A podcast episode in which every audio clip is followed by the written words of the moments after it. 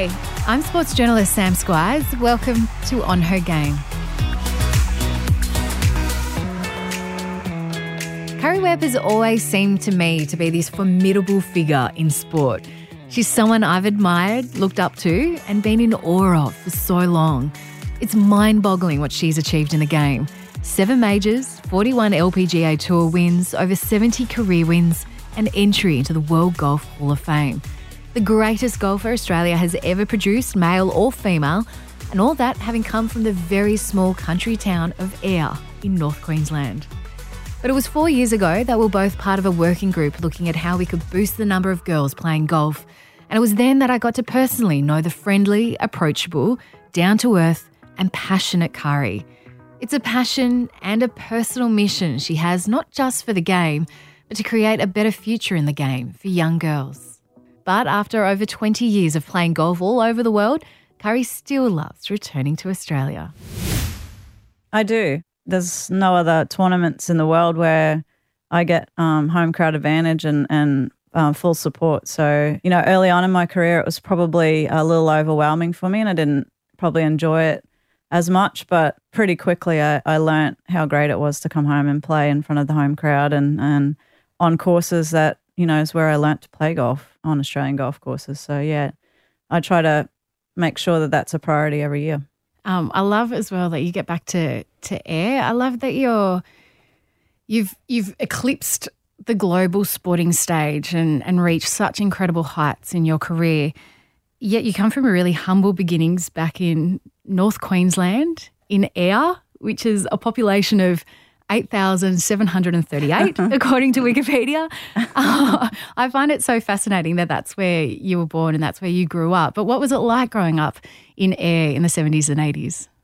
Um, well, thanks for making it 70s and 80s. That's so, I'm an 80s um, girl as well. It's okay. Yeah. I mean, I obviously didn't know anything else, but, you know, when I look back on it, I think um, it was, for me, it was a huge advantage growing up in a small town and – and back then, you know, I feel like all the facilities that we had in, in the town, you know, all the sporting facilities were of great quality. And and you go back there every year. You love. Yeah, well, I have a place in Townsville now, um, and I'm now that I'm not playing as much, um, I'm spending more time back in Australia, and so I have a place in Townsville, which is about an hour north, and one sister lives there with her family, and then um, my other sister and my parents and one grandmother still live in there. I'm lucky in a way that all my family are all close together because in the years when golf was full time, uh, it was mm. good that I didn't have to travel all over Australia to catch up with everybody. And you mentioned your grandmother there, and she had a part to play in you finding golf, didn't she?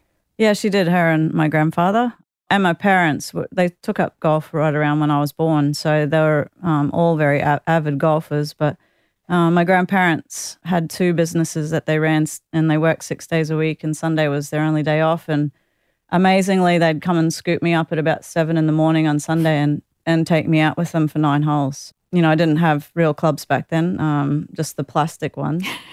and as I got older and stronger, I got really frustrated because obviously the you know, the head would fly off the club and, you know, so they, they were the ones that promised me for my eighth birthday that I'd get a real set of clubs. That's cool. But yeah. did you actually play on the course with the plastic clubs? How did that work? Uh, yeah, yeah, no, um, you know, it was a plastic ball. Um, yeah, I, I, didn't play all nine holes, and and you know, at four years old, I couldn't walk nine holes, so half, half of the uh, nine holes was me riding on my granddad's pull cart on the back of it. so he was pulling his clubs and me along. Oh my gosh, oh my yeah. gosh, fit bloke. And then, by the time, did you say you were eight?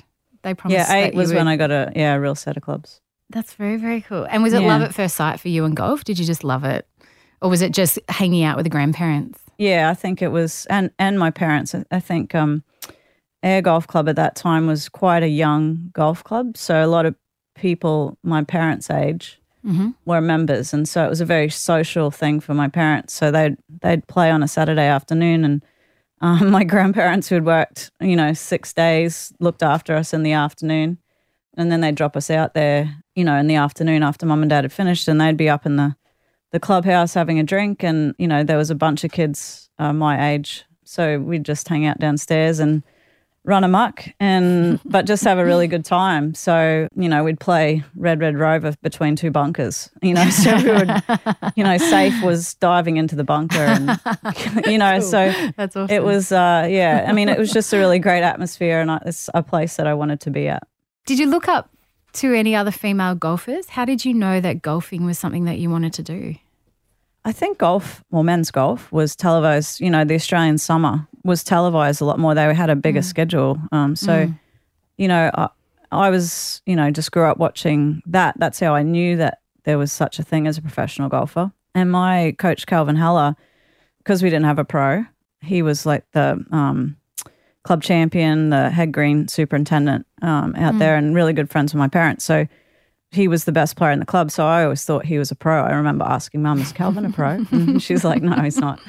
But, you know, I, I think professional golf just always intrigued me. And um, I didn't, I didn't really have any female role models because golf, female golf was um, not visible at all. Um, So I started playing junior golf when I was eight. So was at 83 maybe. Um, and the first time I ever saw live women's golf on TV was in 1990, and and I'd already told my parents years before that that I wanted to be a professional golfer. So, Wow. um, you know, I, I got the the monthly golf magazines, and um, you know, there was little bits in there. Actually, one of them I wrote a letter to the editor and asked for for more female content. Um, and Awesome. they've actually reprinted that a couple of times. Your letter. Yeah, That's awesome. yeah. Did you get a Um, response straight away from them? Or I did- never, I never got a response. Just that they put it in the magazine. Yeah. How old were you at that time? Oh, maybe thirteen or fourteen. That's cool. Yeah. So, you know, that was my only. You know, it's not like now you can, you know, go on the internet and look up anything you want, um, and and have your role models because they're right there in front of you. Mm. The golf magazines was my only content that kept me up to date. I love that you're an advocate for um, for women's sports and a champion for women's sports right back then as well. Yeah. Right. So what was it? Uh, Was it Greg Norman was a big hero of, of yours? Was that yeah, the point I, when you? yeah. I- mean, those teen years was when he was number one in the world. and He Mm. won his first British Open.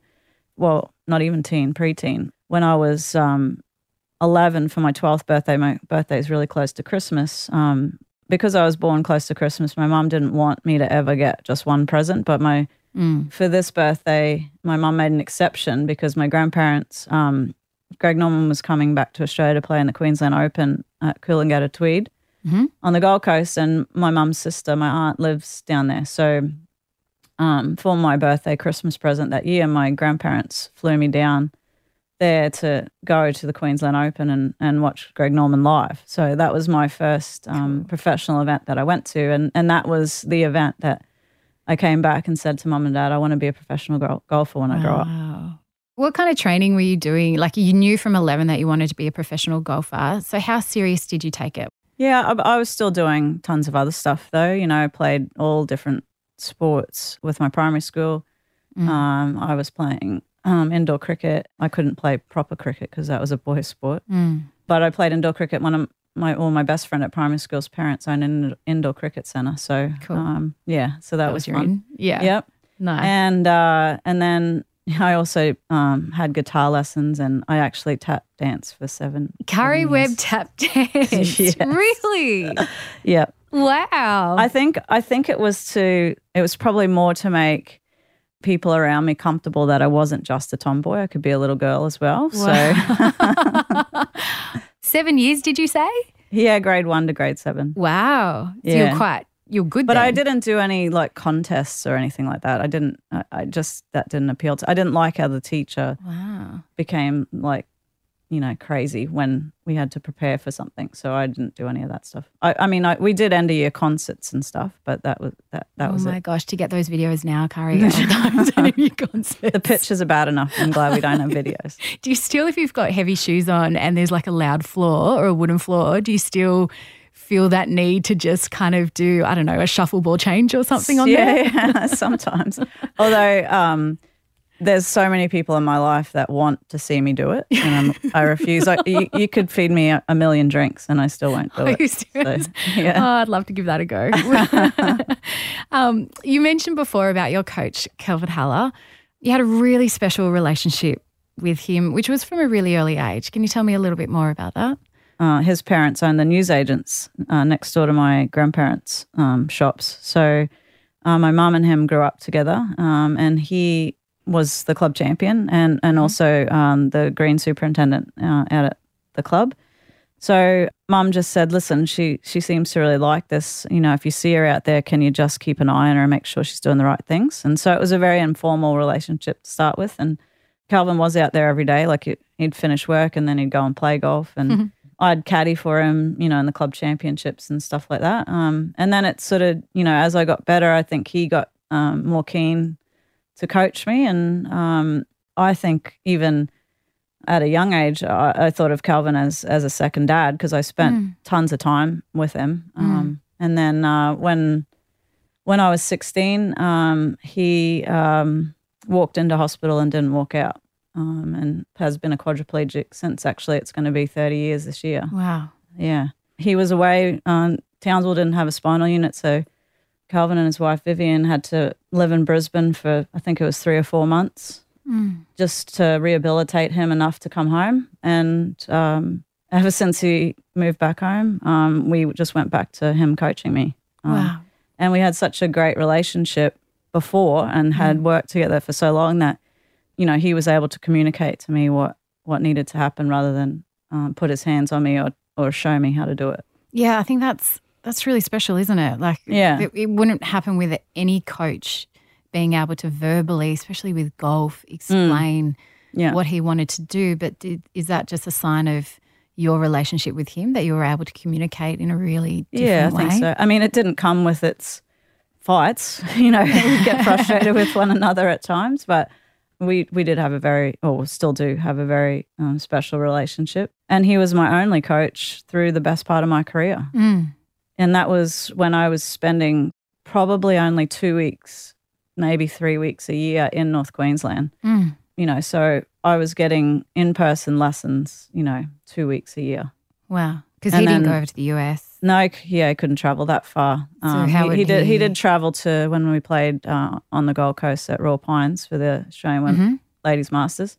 He'd come down for that. Yeah. Um, but they, even that started to get too much for Yeah. you know yeah. for him, but also his wife. I mean, the stuff that you have to travel with for him. So it was the start of the internet and um, Yeah. and and email and all of that, um, which makes me sound really old. But um, the way we were able to stay on top of things with my swing was I'd go to the golf course, video my swing, you know, set up a tripod, put a you know camera, and then go home, connect to dial up internet,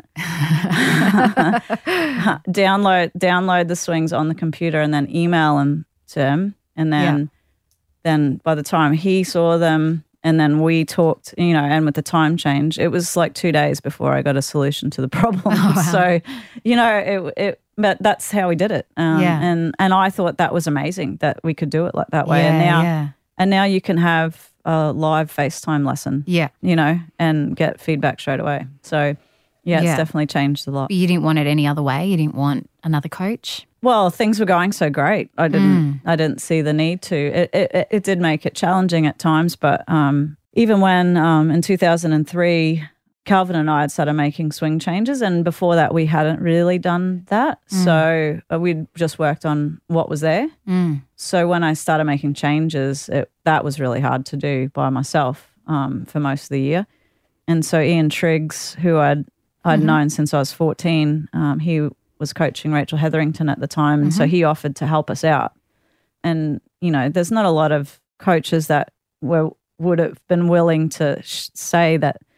You know, they were co- my coach, but that I could mm. also say that Kelvin was my coach. And, Yeah, yeah. You know, I never wanted Kelvin not to be in the picture Yeah. and Triggsy knew that. Yeah. And and so yeah, so I worked with Triggsy for ten years, and you know he'd he'd come up to Ayr sometimes, and and with the the three of us would work together and figure things out. Yeah, Um, yeah. That was a prerequisite too. That you know when I go back to when I go back to Ayr, I'm going to work with Kelvin and, and yeah, yeah. he's going to be a part of this. And he was fine with that too. So I've been very lucky to, to have two guys that put their ego aside just to, to help me Yeah. and, and, and also understood the relationship I had with Kelvin.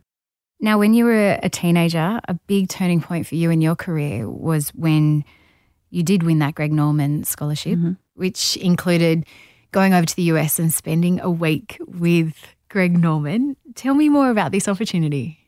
Ah, it was amazing. Yeah, so I landed in West Palm Beach really late the, at night, and his brother-in-law picked me up and took me back to his house. You know, in complete darkness, and put me up in one of his guest house houses. How old were you at, the, uh, Seventeen. at one of his guest houses? Yeah. Um, and then I went to sleep, and then the next day there's a knock on the door, and I go to the door in my pajamas, and and Greg Norman's standing there.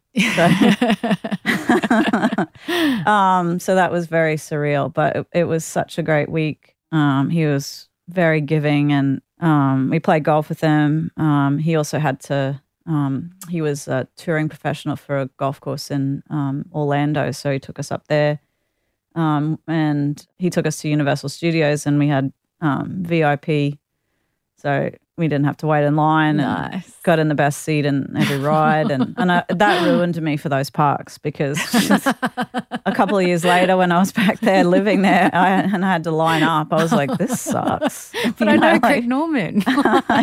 Do you remember me? I was here a couple of years ago. yeah. Wow. Well, So, Yeah. what other things did you have to do with him? Because the whole idea is for him to to show you what what he does in his preparations. Is that is that yeah, right? so he wasn't playing a tournament, but um, you know, he he made us get up with him and work out, which he worked out at like five thirty in the morning. Oh, and wow. yeah, um, and we only did that once, I think. Um, but uh, you know, he had um, you know, back in the day when you worked on your own clubs, he had his own little um, you know, setup there where he'd work and fix his clubs and and you know, Mm. change the lies and lofts and all of that. So that was the first morning we were there. We were sitting in there, and um, and he had all the clubs he'd ever played with on racks. Wow. Yeah, and he was just talking to us about our golf and what we thought we wanted to do, and and then he said, "Oh, if there might be something through that door that you might be interested in," and we opened the door, and it was where he kept all his Ferraris. So Oh, wow. walk in there is like seven or eight Ferraris on on blocks. And so it was just, you know, for me that was like I don't I don't think I'm ever going to own eight Ferraris, but you know, it was like the ultimate of Yeah. reaching the pinnacle of of golf and Yeah. I think that inspired me to to want to try and do that um, on the women's side. How did that visit and that trip, how did that change things for you as a golfer? Well, one, um, you know, you you dream about being a professional golfer, and you know eventually that's going to lead to playing in the states. And you know, we were in Florida for a week, and that I mean, that's really feels a lot like Queensland, except the population's larger. But Mm. you know, I didn't really see that it was a it was any different to living in Australia. So I think even just that week was, oh yeah, I can I can live over here. you know, it's not that big a deal but uh, yeah, it just sort of, I think it gave a visual to the dreams that I had. You know, like this is where I want to be eventually. I don't Yeah. know when that's going to be, but that's that's the goal. I want, you know, I want to have, you know, have a house in Florida, and you know, like just all that stuff that Eight Ferraris. you know. That's what, yeah, eight Ferraris. You say Florida was a lot like Queensland because I just find it fascinating how this girl from Ayr, population 8,000, from an early age, was then living over in Florida and the US. Like, what was the, was that just on, but you say it's a lot like Queensland. Was it a big shock? I, I could imagine that yeah. being a big shock for a country girl to then go live over there. Was it? Yeah, I mean, I look at it now. So um, I played a year in, on the European tour um, in '95. That was my first year, and then I went to the states. So I'd had a year abroad. I just, I don't know. I, I mean, I look at it now and I go, how did I just? I just went over there and took everything in my stride. Like Wow. there was nothing. I don't have any memories of that time of ever being Overwhelmed. like overwhelmed well overwhelmed by um well i've played really well at the start of my career i'm going to buy a house and you know buy a house in orlando and You know, like I, I'd been over there for two minutes and got a house in Orlando and bought a car. And all I can think of is that it was, you know, I, I dreamt about it and I'd already put myself there. Yeah. So. I, I, it didn't, it didn't overwhelm me at all, which as you get older, you, you know, because I said to my mum, I was over there by myself, Mm. you know, and she's Yeah. like, I know, we worried about you, but you didn't seem, you didn't seem like it worried you. And I was like, I don't think it did. Yeah. Because in 1995, you were just 20 when you won your first British Open, which wasn't a designated major back then. You then went on to the LPGA Tour and won just your second tournament and finished the year with four wins. Your first major came in 1999, and then six of your seven majors came in just three years. What was it about Karrie Webb which made her so dominant in those years? Mm. Um, I mean, it didn't come easy. It was a lot of hard work, and there were there were bumps in the road, but not on the golf course. I think the golf course was always um, my safe place. You know, I I went there, and didn't matter what was going on outside, I could shut everything out. And um, and again, I just think I was so. I, I had such a single-minded goal from such a young age that that I just did it. I, I mean, I can't tell you now how I did it because even a couple of years after that dominant period, when I, you know, and things weren't that bad, but I just wasn't, I wasn't winning as much as mm. I was, or or playing as consistently well as as I was, and so you know, I'm trying to figure out how to get back to that place, and mm. and people are like, well, you've had all these amazing, you know, wins and experiences, just draw upon upon them, but I I never had any, I didn't have a um you know, a system or the way I went about things. I just mm. did it, you know, and just, you know, hit the ball, found it, hit it again, you know, and I mean, I make it sound really simple in that I, there wasn't a lot of brain function going on, but I really did understand the game and I understood how to score. And I did feel nerves, but I think, you know, m- mostly I, you know, once I felt those nerves, I knew I was in contention. So, you know, I just lived for for that feeling. And when I, you know, when I wasn't winning, I I wasn't happy. Because you were pretty tough on yourself, weren't you? Yeah, then? yeah, I was. Um, now reflecting, you think I wish I wasn't so hard on myself, but then would I have been as good? Yeah. You know, so it's hard to, you know, I, I don't have regrets on how hard I was on myself because I knew it made me the person I was. It it made me tough. It made me a tough competitor. People Mm. people knew when they saw my name on the leaderboard that I wasn't going anywhere. That they were going to have to play well to beat me. Yeah. And you still had that tough mentality Yeah. for so long and you're still playing the game. Have, Yeah. have you changed now the way you play? Are you not so tough on yourself now, or is that just ingrained in you to be just so Um, mentally? I'm definitely not as tough as as I was. I've only been playing part time the last couple of years, and and the reason for that really is to to get a bit of love back in the game. Um, Did you lose the love? yeah, I did, um, but I think it was you know I've been really fortunate with my body. I've I've never had any time off for injury, so I've never actually had an injury of any substance ever. And but but with that, there was no downtime. You know, golf's all year round, and I played a full schedule up until um, the end of 2017. So, you know, I'd been going at it for over 20 years and asking 110% of myself, um, you know, for that time. And I just got burnt out. I wasn't playing well. And, you know, and then back when I first started, you know, my mum said, oh, my, you know, she, Karrie sacrificed so much when she was young, but I don't actually ever see what I did as a sacrifice. I wanted to do that. You know, I, you know, it didn't bother me that I missed a friend's wedding or, or someone's birthday. Uh, you know, I'd choose golf over that all the time. Mm. Um, but as I got older, and you know, and possibly if the results were still as good, you you'd be enjoying it more, obviously. But because it wasn't up to the standard I wanted, then I felt like I was I was missing out on life. Mm. And so the part time golf has been to real, you know, it's been actually been really great because um, when I am out there playing, I'm like, oh, I really, you know, this has been an awesome life, you know, like, and I and I do like to play golf and I like to compete. When were those years that you suffered burnout? What what years were we talking? Uh, 16, 17. Like 17 was when I realized I was. That's a long time into your career, isn't it?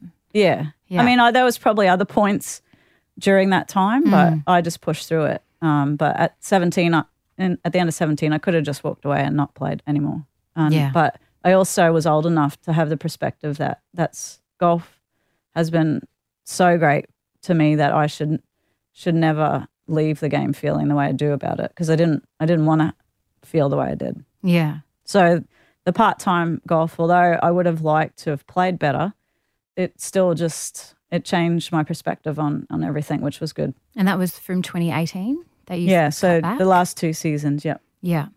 When you were 25, you qualified for the World Hall of Fame of Golf. Yep. You're inducted, were you 30 or 31 when that Um, happened?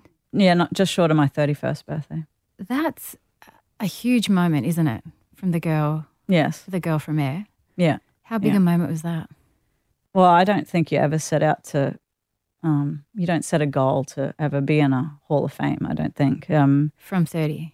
And yeah. Well, tw- qualifying at twenty five, so I knew I was going to be inducted once I'd played ten years. Yeah. Um, And so, and the criteria has changed now. Actually, um, you have to be forty five or five years retired. So while I mean, it it did give me pause to reflect. I was still too young to. Re- I mean, if I was getting inducted now, it would be much more reflective for me, and Yeah. and and more full circle sort of thing, rather yeah, than yeah.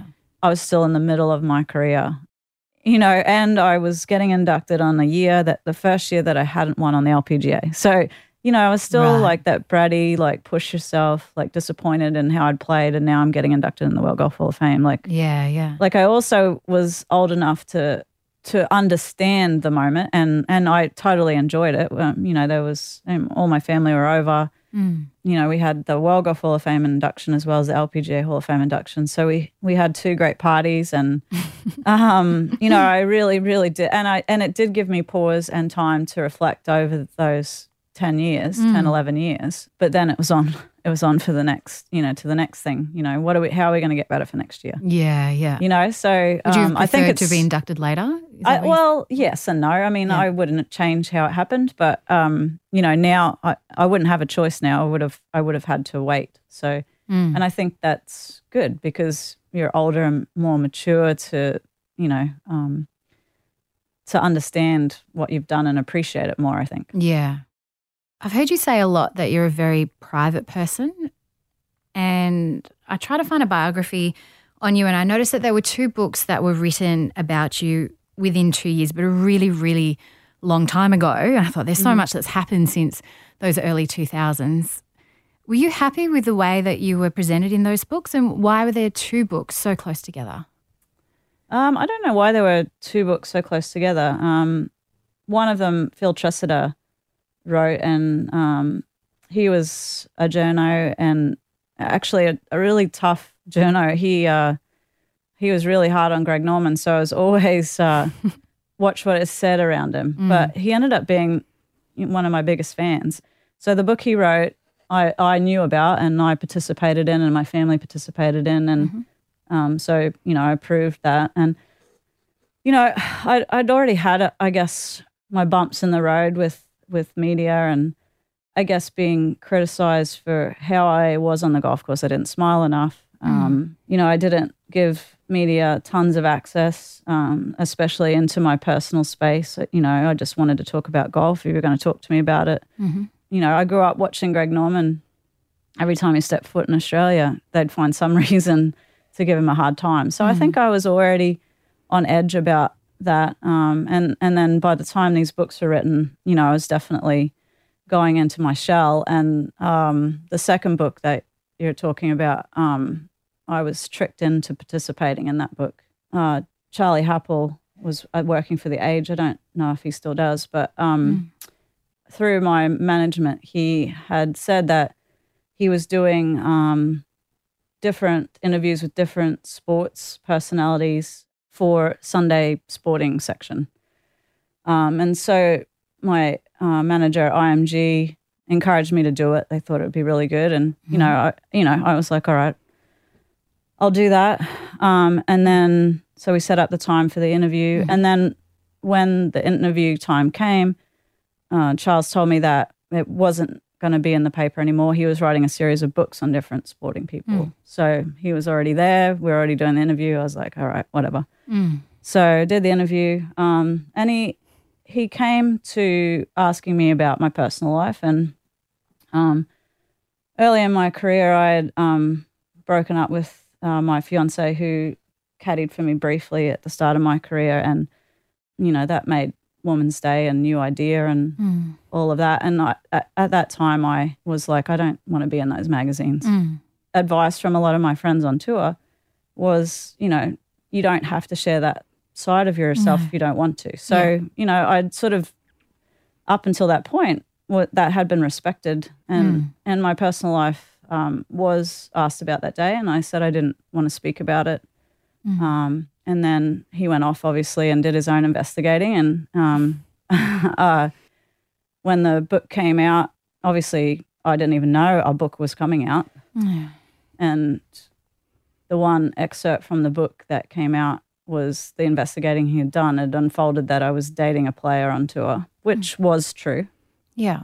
but it went to every newspaper in the country and you know i'm sure he felt good about himself about you know getting the attention for his book. But for me um, i was still learning or learning who i was as a person. Um, so not many people in my life knew that i was dating a woman um, my sisters did but um, my parents didn't so you know he took that away from me Mm.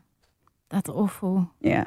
So, you know, that's why you probably ha- can't find anything else since then because I just, you know, I I pick and choose what I do um, in the media. Oh, Karrie, that breaks my heart. Because we're talking about the early 2000s. Yeah. So, how is that sporting and that social landscape for gay women back then? How is it different to how it is now?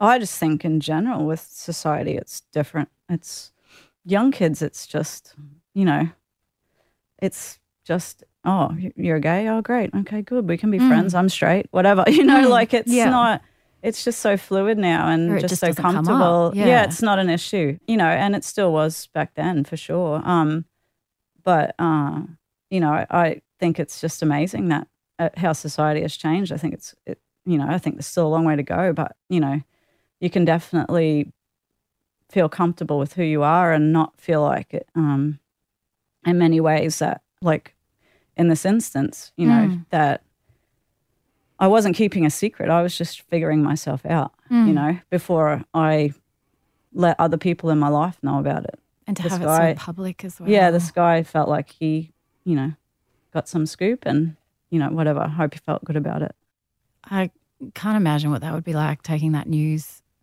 away from you and making it so public. Yeah, and I was in the States when it came out, so I couldn't even talk to my parents in person. So I had to talk to them on the phone. How how did they react? Um, I mean, my my dad probably wasn't ready to hear that news at the time, um, but my mum was. My mum and my dad's great now, but my my mum was great right from the beginning. So Yeah. Did it take you a long time to to come to peace with what happened and how it happened? Yeah, I mean, it's it. You know, I feel like everything that happens in your life shapes you one way or the other, and you know, for me, I think maybe things wouldn't have been any different. I might have been still very, very private, and and But that's understandable that if something like that happens, you'd Yeah. go into your shell. yeah, Hundred percent. yeah, I mean, not your shell, but I get not emotional trust about- the media afterwards. yeah, yeah. I think so. I mean, I have such a, a much better relationship with the media now, but I think too because I'm just completely comfortable with who I am as a person, and um, you know, happy in my life. So it, you know, I don't get written about as much, so it doesn't really, you know, I don't get worked up about um, any of that stuff anymore. I'll move on to. I want to talk about because we've talked about the Greg Norman scholarship that that you won and that opportunity to go over to the US and stay with him for a week. Um, that was really the basis for you being so motivated and inspiring you to create the Karrie Webb series and the Karrie Webb scholarship. Is that Yeah. right? Can you tell Yeah. me about about what you do there? Yeah, so um, that week with um, Greg was very impactful for me. Um, and you know, not many people have someone that's their idol that they look up to that you ever get the chance to meet them, let alone you know live in their house and spend time with them and their family. Mm. So I, for years, I had actually wanted to do something like that. Um, and uh, when the A- AGU and the ALGU merged and became Golf Australia, was when actually things started to work on, on that front. I had I had talked to the ALGU for many years, and it just you know their idea of what was what they wanted wasn't even close to what I wanted. But um, uh, anyway, we worked it out, and the Karrie Webb series started in um, 2007, and it's a series of events that the the leading female players, amateur players in the country, play in, and they um, get awarded points for their performances, and the top two girls uh, get um, monetary scholarship uh, to pay for travel to um, different tournaments or, or equipment or what have you. But for me, the coolest part of the series has has always been that um, they come to the US for a week. Most of the years, it was at the US Open. Um, I rented a house. We rented a, ha- rent a house, and Mm-hmm. the girls stay in the house with me, and you know, pretty much see everything that I do for the week. The last few years, we've we've had it at the the uh, women's PGA Championship. Mhm. But uh, when we first started, my my agent was like, "Are you sure you want it to do it at the US Open?" And I was like, "I'm not sure. I don't, you know. I mean, those events are very big, and Mm. you know, I'm I'm a little more stressed than normal, and um, but I I was older. But but 2008 was the first year they came over. Um, the series went the end of 07 through the beginning of 08, and I wasn't sure if if it was for me to have them at the US Open, but I was like, it's the biggest event we play, and this is what I want them to aspire to play in. Um, and so they came over. They you know walked inside the ropes during practice rounds and got to meet other players, and um, it was just the greatest. Like I, it, the f- first year was everything that I could have hoped for, as far as the girls asking tons of questions and being super excited to be there. Mm. How I guess I felt I would have looked like when I was staying at, at Greg's place for the week. So But you put your own preparations second initially. yeah, but it actually inspiring those those young girls and those those juniors through. I don't think I did though. I think it actually rejuvenated me a little bit that hmm. week. You know, like it's not like you ever get sick of playing a US Open, but um, instead of it being like a full on grind, you had a bit of a release at the end of the hmm. day because the girls would ask, you know, all these different questions that you didn't even think about. And you could see that look in their eye. Yeah, and see that they were really hmm. learning and excited, and it's been fantastic. I don't know if we can if we can beat last year though. Um, I had we had uh we had a bigger house than normal last year, so I invited um, Hannah Green and Sue O to stay in the house with us, and they're they're past scholarship winners, mm-hmm. and and we had Becky Kay and Grace Kim who are the current, current scholarship winners in the house, and Yep. so the uh, Stacey Peters, um, who's one of the first, yeah, one of the first winners who now uh, works in high performance for Golf Australia. So she was over as well. So we're all in the house. Um, and, uh, you know, at the end of the week, Hannah, Hannah won. And uh, you just can't, you can't top that. Yeah. Um, you know, that the girls got to, to witness, you know, someone, Hannah is only a few years older than them. So they've actually played with her um, win a major and win her first tournament, and it and it was a major. It was um, And yeah, an Aussie as well. yeah. I don't I don't know if I was the best mentor um, that night, but I, I did Or after I she did won. yeah I did teach them I did teach them how to celebrate. So yes. I celebrated The important like things in life, Karrie. yeah I celebrated like I won. So Did it feel somewhat like you'd won? I remember just listening to your press conferences afterwards, and you were just like, you're like a proud parent or a proud yeah relative. yeah yeah maybe just say sister. I Sister. mean I, I could be her parent, but I try not to think that. I did. I did read a quote where you were like, "I do feel like her mum or her sister." Yeah. like, Well, I woke up the next day thinking about that and I was like, when I was 22, how old was my mum? And she was my age, 44. Wow, and I okay. was like, Don't go oh there." no, does she think of me as that? Like, no, no. the big sister, the big Yeah, sister. yeah. Um, it's been an incredible alumni for the Karrie Webb series, hasn't yeah, it? Like, it has. Yeah, You talk and it- for me, it's been. I, I guess I've. I now appreciate what my parents have gone through all these years watching live scoring because all my favorites are all, uh, you know, Karrie Webb series winners, and and um, so it's a long list, and you know, I'm watching live scoring, and I'm like, oh no, she made a bogey, you know. Do you understand the influence that you have had on those girls' careers with that alumni that, that you've had? You say Sue O and Hannah Green, um, Stacey Peters, Minjee Lee, Minjee Lee, of course, Julia Yeah. Boland as well, Yeah. who's now Yeah. the ALPG president. Yeah. Um, and actually, Julia is a friend of mine, and she says there's no way she would have been a professional golfer if not for the fact that she'd won and spent that week over Yeah. with you. Yeah, actually. I, I would agree because um, Julia came with Stacey Keating, Stacey Peters, and Mm. Stacey was like a golf perv. Like she knew everything about everything. And and Julia said to me one night, I'll never forget it, because she's like, I don't know if I I should even think about being a professional golfer because I don't know any of this history. And I'm like, well, that doesn't stop you from Mm. you know, wanting to be a professional golfer, you don't have to know all this stuff. I said, Mm. you'll eventually learn. And so when I came over here, I didn't, you know, I knew very little, but you learn, you learn very quickly. Yeah. Um, and learn, you know, who to appreciate and thank for everything they've done as past players. Mm. But yeah, I remember that conversation. Then Julia went on to go to college in the States and then turn pro. So um, Mm-hmm. Yeah. that's really cool. and now leading um, ALPG in Australia, which is Yeah. fantastic. How do you feel about the number of girls who are playing golf in Australia now?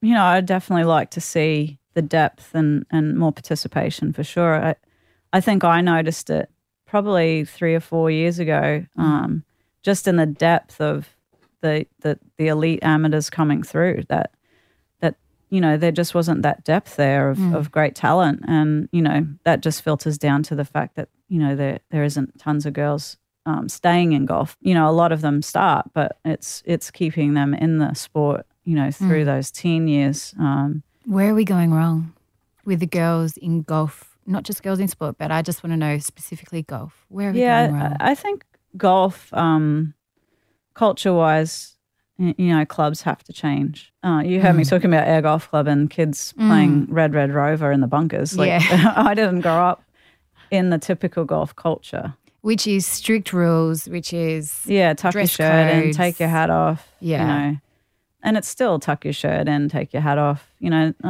a lot of Mm. that hasn't changed. Um, Did you say even recently or a couple of years ago you were at one of the golf courses in Victoria where you were an ambassador and someone Oh, yeah. Can you tell Yeah. me that story? Yeah, I popped into the clubhouse really quick to get um, a bottle of water to take out on the course, and I didn't take my hat off. And you know, and part of that is because I've lived in the US so long, and people wear hats inside all the time. Mm. So I just don't take my hat off. And I'd literally been in the clubhouse for thirty seconds, and someone came up and told me to take my hat off. Karrie Webb, Yeah, an ambassador I- for our golf course. Greatest golfer Australia's ever produced. Yeah, I looked at the guy behind the bar and I said, "And you wonder why young people don't play golf Yeah. anymore?" You Yeah. know. Yeah.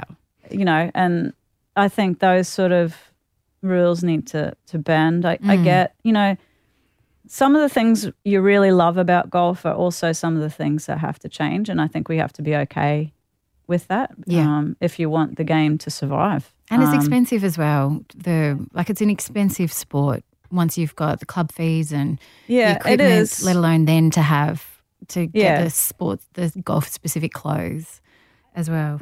Yeah, exactly. I think some of the problem in clubs too, you, you, you think maybe it's just the men, but I think some of the women are just as much to blame for discouraging young girls to play. Mm.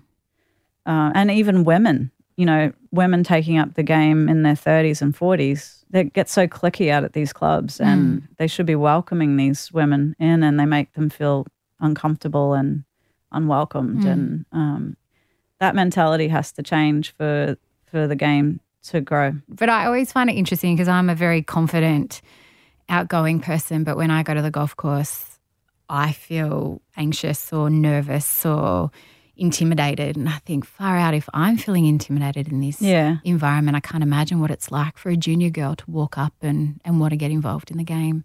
Yeah, and I, I, I, I do think there's a shift and there's a change happening, but I, I think it's going to take some time for, for that mentality to to shift in clubs. Um, you know, and as long as the people running the clubs are the ones that have been there for, for years and years, it'll be it'll be hard to shift it. But I, I think it I think it will, and I think there's other avenues with golf now. You know, driving ranges and and top golfs and public courses that really there isn't that sort of feeling around those. You don't have to be members of those other clubs immediately. You know, it's something that happens perhaps later. And you also mentioned Ayr not having being a country golf course.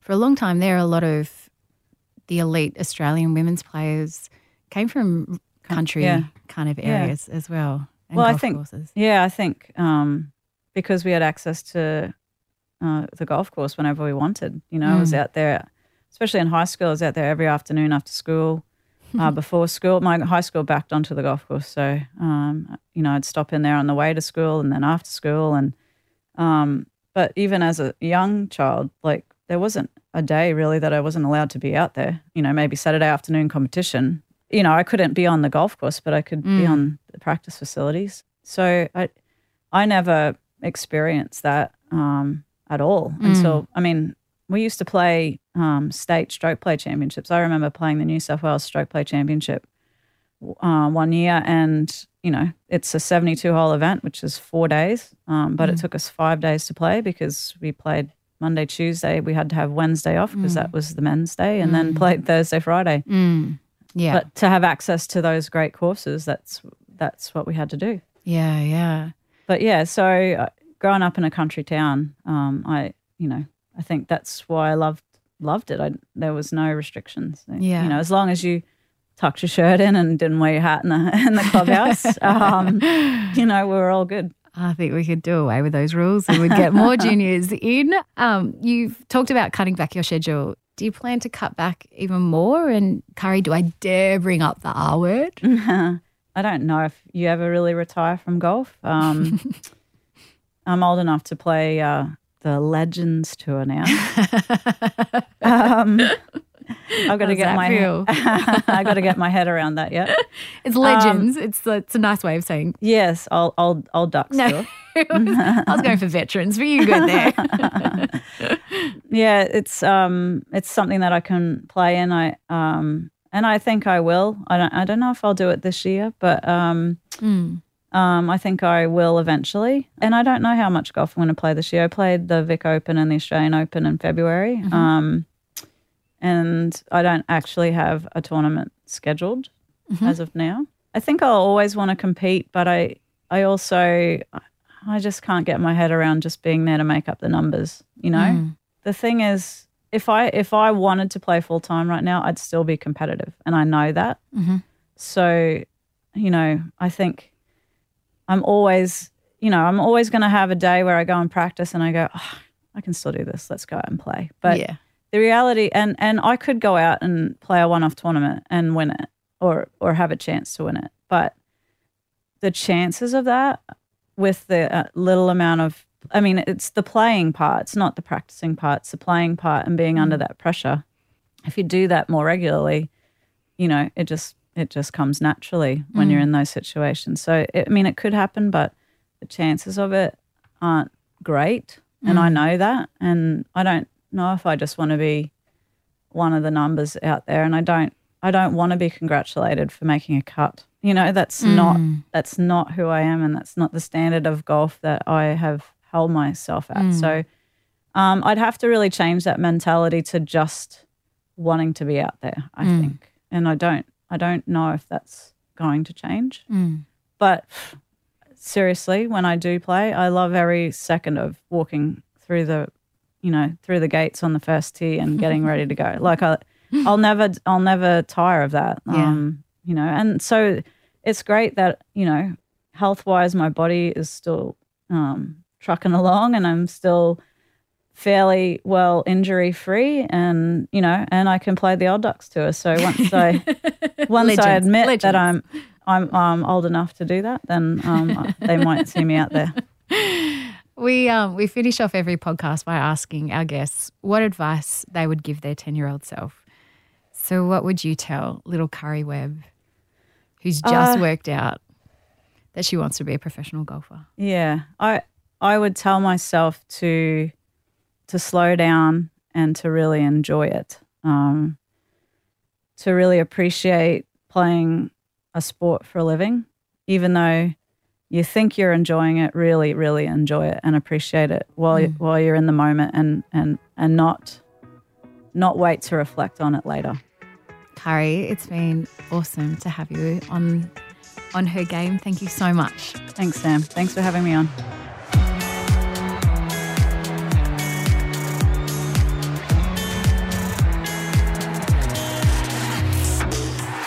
On Her Game was presented by me, Sam Squiers, producer Lindsay Green, audio producer Darcy Thompson, executive producer Jennifer Goggin.